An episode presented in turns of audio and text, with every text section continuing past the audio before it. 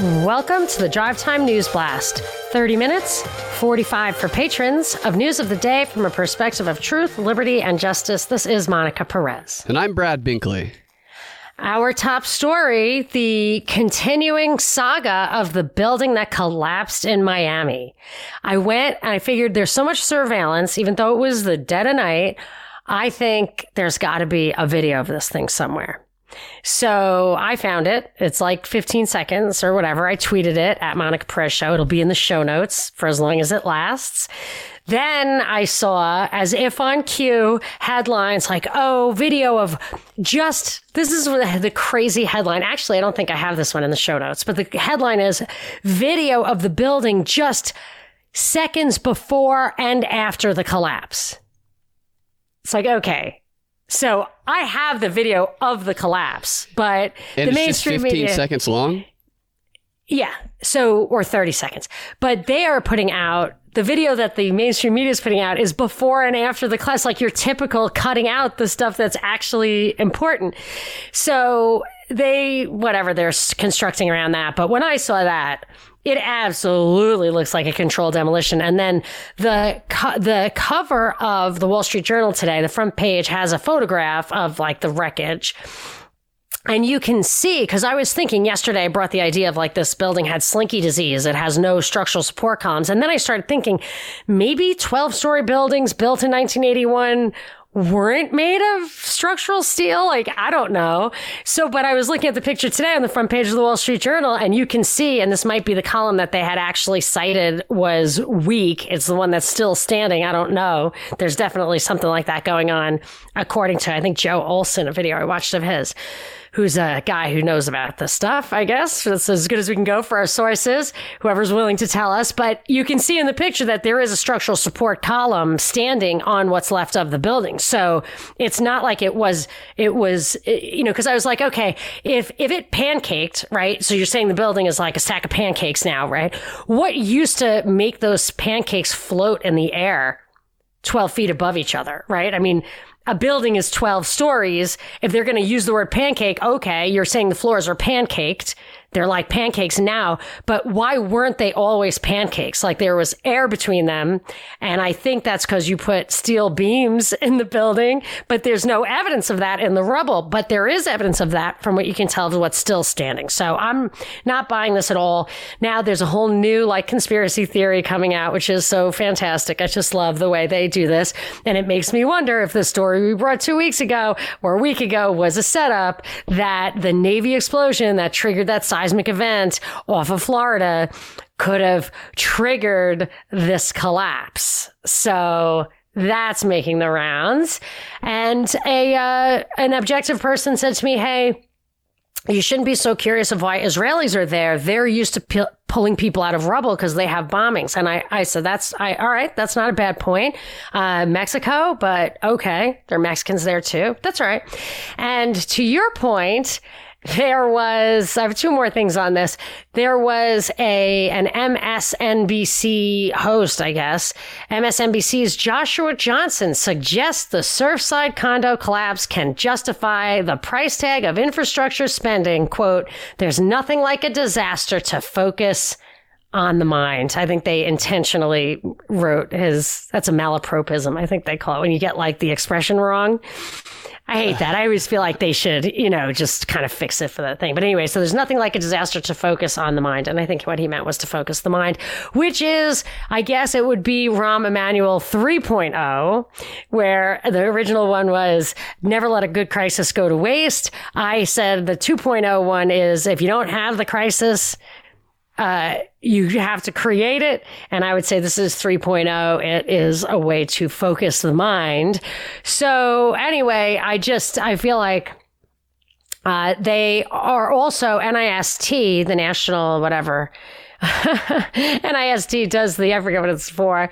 It does the investigations and stuff. So this is the fifth investigation of this kind. It will do it. Finally decided to launch uh, an investigation into this collapse. The article I read that said that cites that there are 18 dead, 145 still unaccounted for. So I just want to run by that math real quick again. That's over 150 people. That would be an average of three people unaccounted for for every single unit that collapsed. There were 55 units. So that already is kind of sketchy. A number, that's a big number for an average on a condo like that. But it is two or three uh, bedroom apartments one of the guys in the know, I read it was in yesterday's show notes, 70% occupied with primary and second homeowners. So I would say every single one of those buildings definitely not occupied at that time. Another thing I put in the show notes yesterday, 102 people accounted for immediately. So now we're talking about 265 people, even not counting that not every single one of those was occupied. That's five people per unit. And then you have to take off occupancy rate, people who weren't there because it wasn't their original home. It, it's the numbers just don't add up. They don't. And there's a lot of strange coincidences going on right now. It may be just the media is focusing on it, but we have the heat wave across the country. We have tropical storms. We have Joe Biden going across the country talking about this very issue as though he this has been planned a planned tour to have this speech right at the same time that an infrastructure package related to all of these things happens to be coming to a head. And there's a story yesterday and I saw a press conference last night about the tropical activity that is going to threaten the search and rescue effort because there's a couple waves in the Atlantic Ocean that are going to be coming up towards Florida right at the same time all this stuff is happening. Ron DeSantis said that emergency crews from the Florida division of the emergency management department. They're currently involved in Surfside operation, but they could be redirected if the severe weather comes. So what does that mean for the search and rescue? Well, help is on the way as a federal urban search and rescue team will arrive in Surfside today to assist with the ongoing efforts, freeing up the local first responders in the event of a tropical emergency. And Kevin Guthrie, who is the director of the emergency management system in Florida, said that there are plans to handle both situations simultaneously, including relocation communications. He says, We've done this before. We, we have responded to multiple emergencies in one state at the same time. And of course, Biden is going to be landing in Florida today, given his speech at 350 on his infrastructure tour. Well, he will no doubt be talking in Surfside about the heat wave coming across America, the crumbling infrastructure due to climate change, and the importance of passing his infrastructure plan to prevent tragedies like the one we are dealing with right now. It all seems to come together to fit a nice little narrative in kind of a strange way. Yes, and it seems like it bears many of the same earmarks of like to have a big tragedy like this that multitasks and serves a lot of agenda purposes. And they even talk about it in the context of previous events like this, 9-11, OKC. And speaking of uh, uh, 9-11, did you see that Donald Rumsfeld died? I did. I saw that. I was a little surprised that it didn't have more of the headlines. Yeah, it's kind of weird. I mean, probably because he was such a controversial person and people really do. I mean, people hated him and he was such a wise guy, although I do still quote him on like known knowns, known unknowns, unknown unknowns. And he had that speech. I don't know if you are familiar with it, but it's really funny because it's true, but it's him. I, I read it in a book called The Poetry of Donald Rumsfeld. But there are things that I attribute to him, which First of all, I believe he was head of Monsanto. I, I, didn't brush up on this, but I thought he was the guy who was the head of Monsanto, who was maybe bringing NutraSweet to market and pressured that to be fast tracked. I'd have to brush up on that, but I do know I did do some research on NutraSweet once, and the vast majority of FDA complaints is about headaches from NutraSweet. I, I think that stuff is bad news. I get headaches from NutraSweet. The older I get, the more I get these issues. But I, but more important, I think for Donald Rumsfeld is I always felt, felt that, I, I mean, I know he wasn't military when he was Secretary of Defense on 9 11 but if you could charge, court martial him for dereliction of duty, he absolutely should have been charged with that because uh, he was the Secretary of Defense, an ongoing attack on the government and the private um, population of this country, ongoing attack. He abandoned his post as Secretary of Defense in the Pentagon and was like carrying people around on stretchers on the lawn. So in plain sight, he was unavailable and real time was lost even according to the official narrative, he was his absence was respons- responsible for some of the uh, mistakes that were made. So I always felt that he should have been held account- uh, accountable for that, and he was not. Yeah, well, he's one of those guys who, when he passes away, you see people. They really say some horrible things on Twitter. I, am not saying oh, about him. That, yeah, that he's a good oh, I guy you were or anything. Say... He's not a. I, I don't. I think he. I, I didn't like him. He lied a lot. I was not really a fan. But anytime anybody dies, I, I don't celebrate it. Well, I I'm guessing that's why it didn't get a lot of play because people don't like him. But I thought you were going to say guys like that are like Teflon Dons because he didn't, you know, nothing ever came back to haunt him, really. I mean, look at Dick Cheney. He got somebody's heart. like you know. I used to get him confused with Dick Cheney. The first thing I thought was about that heart, but I realized that was yeah, Dick Cheney. different guy. Mm-hmm. There's very similar. Yikes. So one thing that you definitely, as I mentioned, were way ahead of at like literally the first moment we heard about this Miami building collapse, which I'm sure is going to serve various agendas. So you can you can even not agree with me that this is a fishy um, event, but you will see the agenda agendas that it is meant to foster emerge. So Joshua Johnson said, like, this is a good way to focus the mind on infrastructure. You pointed that out right away. Joe Biden is there today, as you pointed out also, that he was going to be. And uh, so before we came to air, I just I looked at what's the latest on the infrastructure package. And the House just passed a bill called the Invest in America Act. They are hoping to use this as a framework for a bipartisan deal that they hope would be acceptable to the Senate and the White House. Now, what we've talked about before, and this is just blatant out there politics, is anything that they do not get, the Democrats do not get in the infrastructure bill that they want, they're going to take everything they ever wanted and put it in. I think it's going to be called the American Families Act, but it's going to be like six trillion six trillion less whatever's in the infrastructure. So Bernie Sanders made his wish list. It's six trillion dollars. If they can push off one or so trillion into a bipartisan infrastructure plan, then that'll go down to five trillion. Joe Manchin kind of wants it to go down closer to two trillion. So let's figure they're going to split the difference, maybe three or four trillion. So, but what the House passed was a seven hundred and fifteen billion dollar transportation and water infrastructure bill, which seems kind of focused on that stuff. I can rattle off what's on that if you are interested. Just sometimes I think it's good to give people details. Like we yeah. can analyze, but the details are important sometimes. The American Families Act is very much working together with this infrastructure plan and pushing the climate change equity angle of all of this stuff. Oh, have I got a tweet for you? Stand by.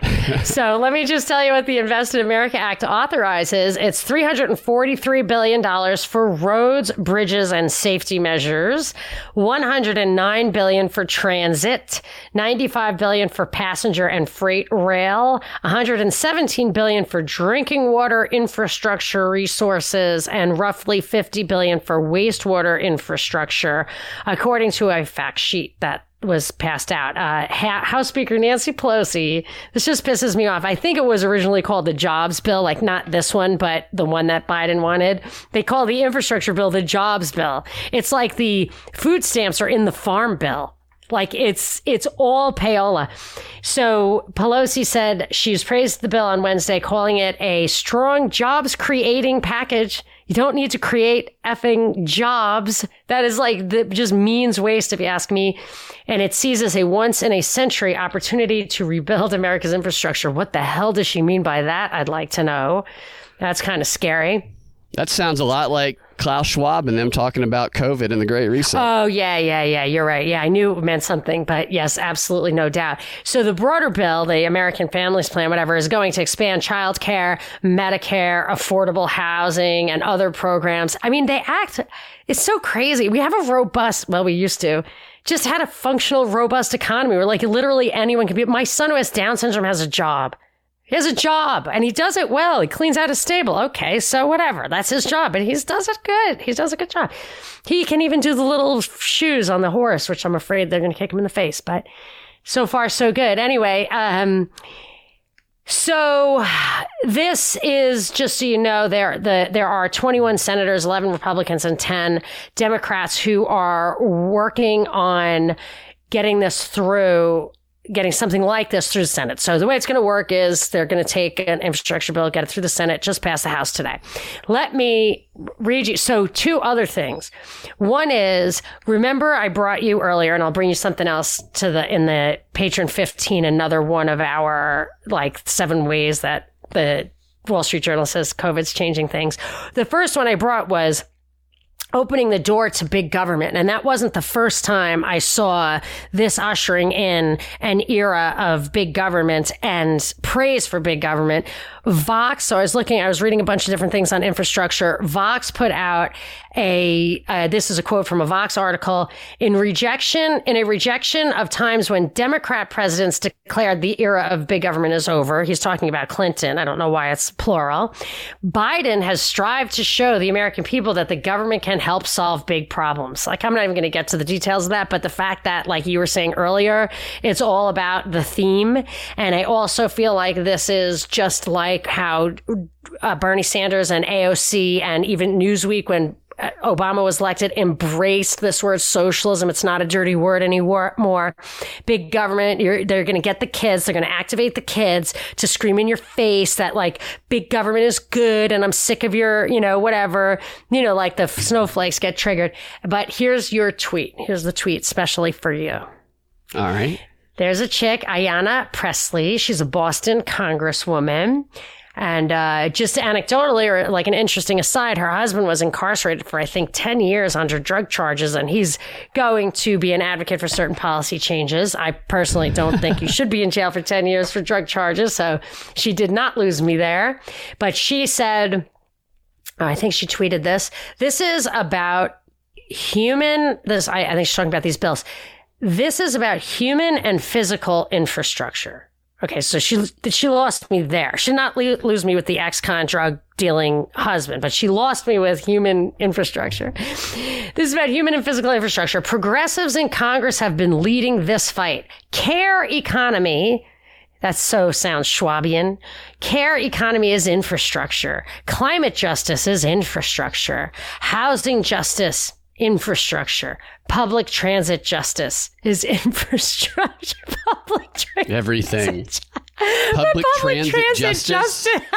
oh, that's good. Okay, she goes on to say these bold investments must be made to support workers and families in order for us to have a just, equitable, robust recovery from this pandemic.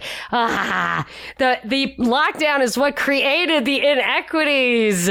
This is so annoying. But anyway, public transit justice. That's just that's just rich. They're very That's creative right. the way that they can rope any one thing into any other thing just by attaching justice to it and infrastructure to it. Yeah, and, and that's why they tapped into the young people. And I actually had said this is I had I've had a few prescient moments over the years. Before the Parkland thing in 2018, I used to do a show at the beginning of the year, like things to watch out for. And at the end of the year, I was like the week in review, the year in review.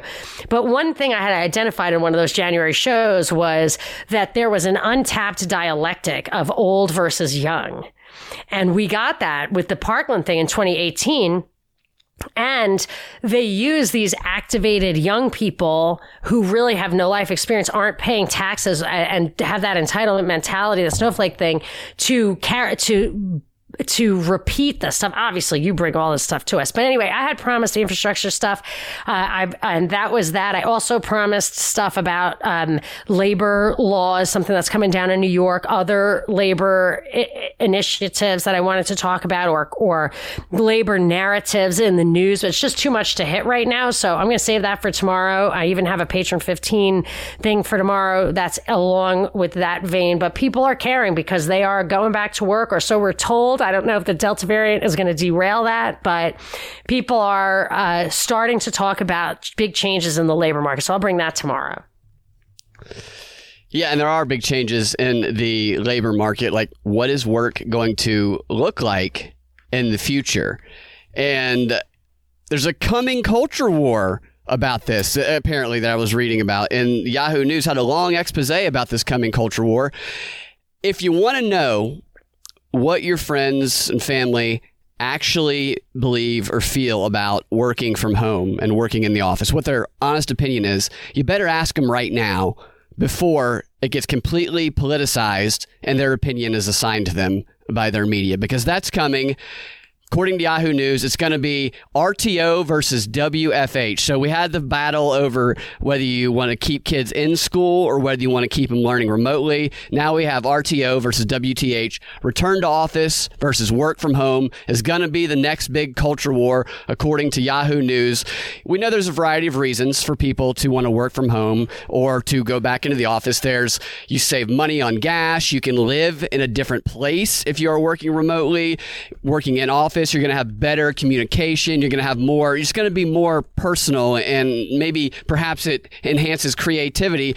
But I want to see if you can guess. If you had to guess which side is going to be assigned, which side. So who's going to be pro in office, the left or the right, and who's going to be pro working remotely? How, what would you guess? Well, I think that what they want us to think is that people who are not vaccinated, so that's the right, want to continue to work remotely so they don't get shamed. However, out here, people's level of paranoia is so high that when you see someone masked, even if they don't have to be in a place where it says if you're vaxxed, you don't have to be masked, you think that the masked people are the Republicans. They're not. They're like the uber Democrats who are vaccinated, double vaccinated, and double masked, and those people don't want to go back to work. So you're saying the left is going to be assigned the position of work from home? Um, let me just struggle? think about it. I'm just I, I, that is what I am actually observing, and I'm this is not something that's being propagandized. So you got to give me one second to think this through. Who wants to work? I think vaxxed people want to work from home. No, that, unvaxxed, unvaxxed, unvaxxed people want don't want to go back to work because they have to show that they've not been. So unvaxxed people want to work from home. That's what I think is the reality. No, that's interesting because that is the fly in the ointment that is going to complicate this whole politicized issue because I've identified the same thing. People are getting these surveys about whether they've been vaccinated or not, and they're related to whether or not their company is going to move to in office or keep the remote or hybrid model. And people I know that are unvaccinated are very much like, I want to work from home so that I don't get fired, so that it's not weird. And I agree with you on that. However, the politicized angle, according to Yahoo News, and they give an example here of the coming politi- politicization, politicization. Politicization. This. Politicization. Thank you.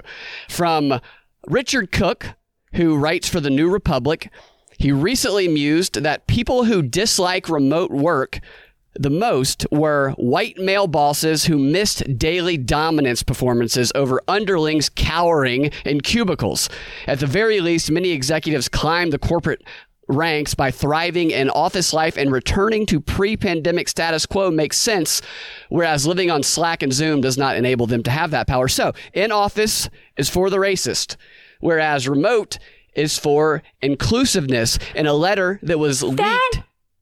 Pisses me off so much because I said minute one with this lockdown crap and the Zoom crap and hoarding Costco stuff from the very beginning. This is the most regressive thing ever.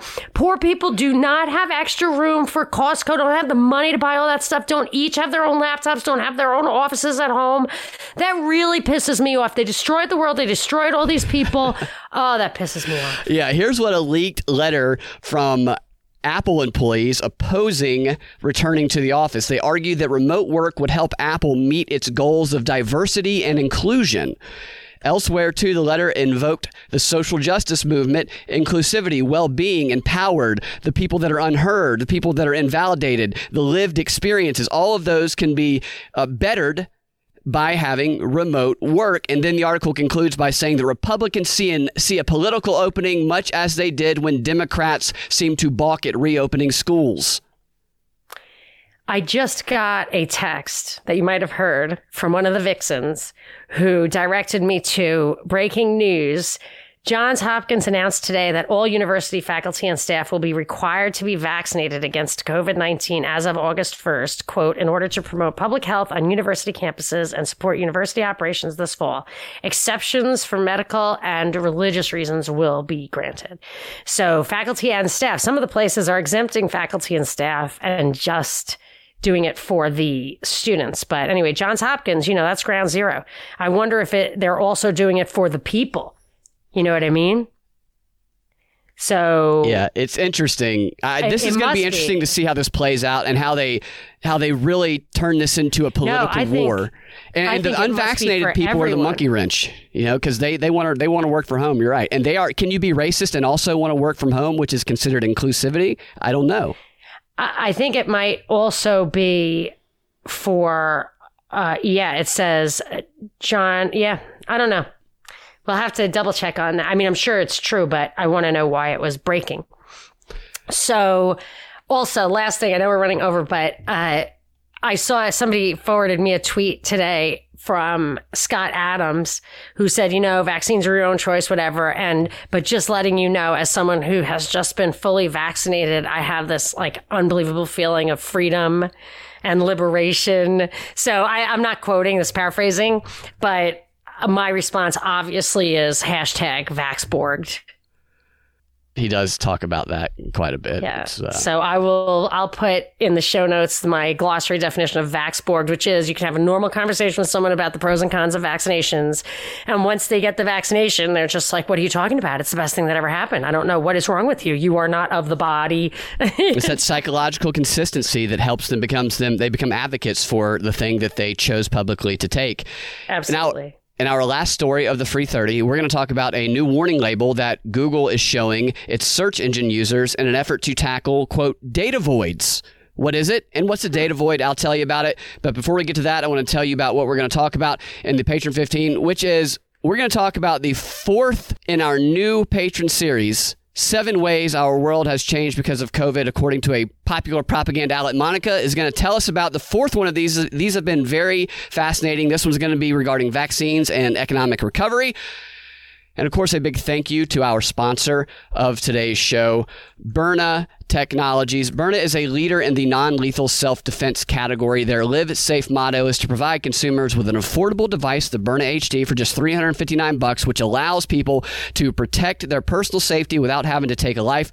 The Byrna HD is not a firearm, but it is an incredibly powerful and effective non lethal self defense device that combines pepper and gas with kinetic hard plastic projectiles that will subdue an assailant for up to 20 minutes, giving its user enough time. To escape.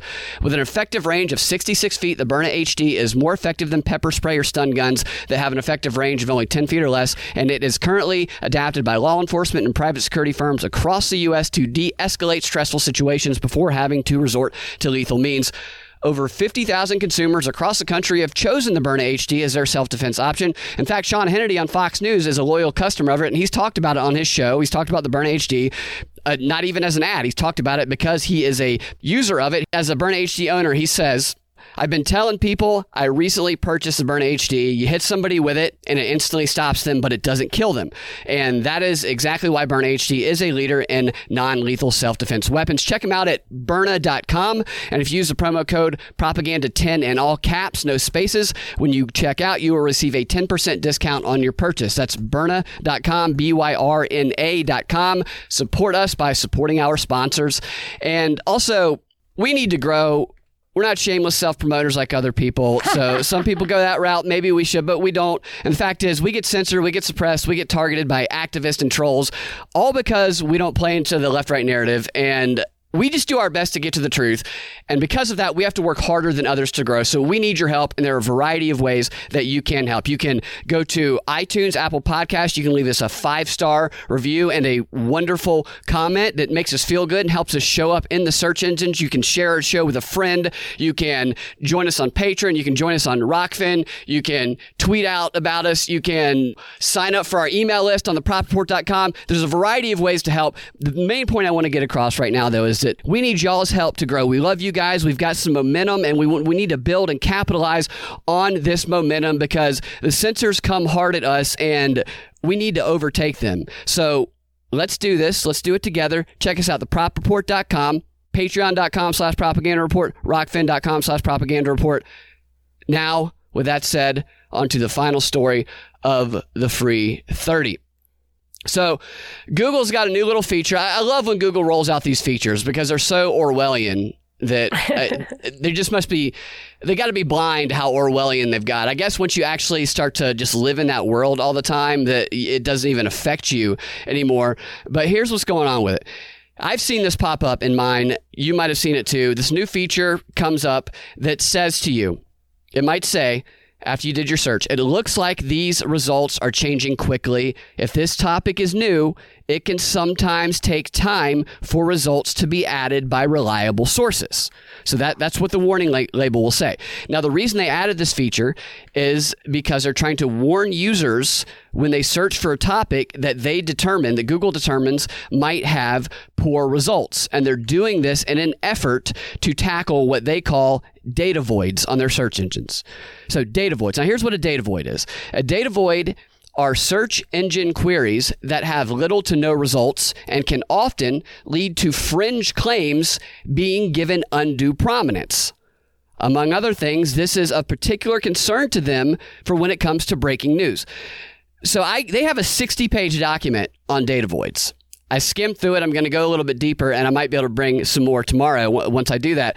But what I gathered from this data void stuff is they can't control all the information because the information moves so quickly through social media and it can pick up steam so quickly that even they are unable to track and wrangle it and shape it the way they want. So they need to put in these mechanisms to try and inoculate people from determining the meaning of it themselves before it's that way they can then wrangle it. And what they want to do is in their blog post, their public liaison for search, that's an interesting title there.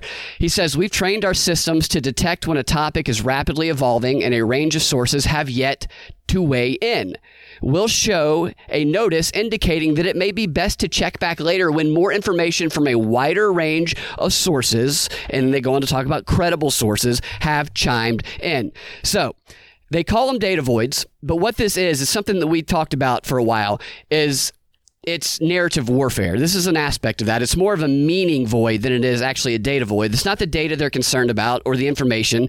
It, what they're worried about is the meaning and the conclusions that could possibly be drawn from the users that actually see it. So they don't want the public determining those meanings or their or, or those conclusions. So a data void is information that the censors have yet to project politicized meaning and polarized conclusions into. That, that's that's what I get that a data yeah. void is, and that's why you're seeing these labels, in my opinion. So if you see one of these labels, wow, that's crazy. It is. It's yeah. like we we you know please stand by until we can tell you what to think. Abs- that's exactly what it is. That's a great so way weird. to put it. Yeah, you, if you see this this warning, what you're seeing is information that is yet to be wrangled and oh controlled oh by the God, propaganda machine. Crazy. And if the label goes away next time you search it, then they have got their fingers wrapped around it and they've put the meaning into it that they want. So but look out for that. Think it really does it makes you think that you know they're that they aren't yes ahead of it. Yeah, it's a good thing I think. So that yeah. if you see that, it's like yes, maybe there's some truthful information in here. Oh gosh, they're going to just weaponize that. Like we, I was talking the other day about uh, that. Like everything is, or as my son says, like everything is hyper self aware now. Like even humor is self aware. So it's the fact that it's a joke is the joke. Or like when McAfee, the report came across that he died, I immediately, like I had to hold, I actually held off on the tweet that I was going to tweet out within like one second of that. I waited a few hours, but it was probably too late anyway. But that, like, obviously the conspiracy theory is going to be the news. Like whatever this is about, it's going to be about itself, you know, in a way. So anyway, things are, they will probably make a joke of it so that you're not onto them in that it is, it is truly, it is, a, it's a propaganda void. You're right. Definitely. Very, very interesting. Well, I have lots of little tidbits for you in the Patreon 15, including, as you mentioned, the fourth in our series, my series in the Wall Street Journal. But I want you and I to do our own like ways the world have changed from COVID, not just counter what what the what the propaganda machine is telling us, but really pick like a few ways that you really we really have to just get our minds around. I think that would be a great series for the Patreon 15. And I want to remind people that there is a DPP on Friday, and I don't think I did it right last time. So if you have become a patron since the last DPP, I'll I'm just going to invite you as a courtesy, a welcome gift to the DPP. But this is the first Friday DPP, so it should be uh, basically anybody who's in the party level tier should be able to go. So that'll be fun. And that's it. I, I did post my Hemingway cocktail. That's going to be the cocktail. Somebody asked, many people asked for a, a cocktail suggestion in advance for Friday. So let's see who comes up with the Hemingway. It's delish. Awesome. Fantastic. You guys can find your Drive Time News Blast every weekday afternoon at thepropreport.com or your favorite podcasting platform or the Propaganda Report podcast feed. If you want access to that extra content we've been telling you about, go to patreon.com slash propaganda report. Join up there. Go to rokfin.com slash propaganda report. You can join up there as well. Thank you guys for listening. We will talk to y'all in the Patreon 15 or tomorrow. Have a fantastic rest of your day.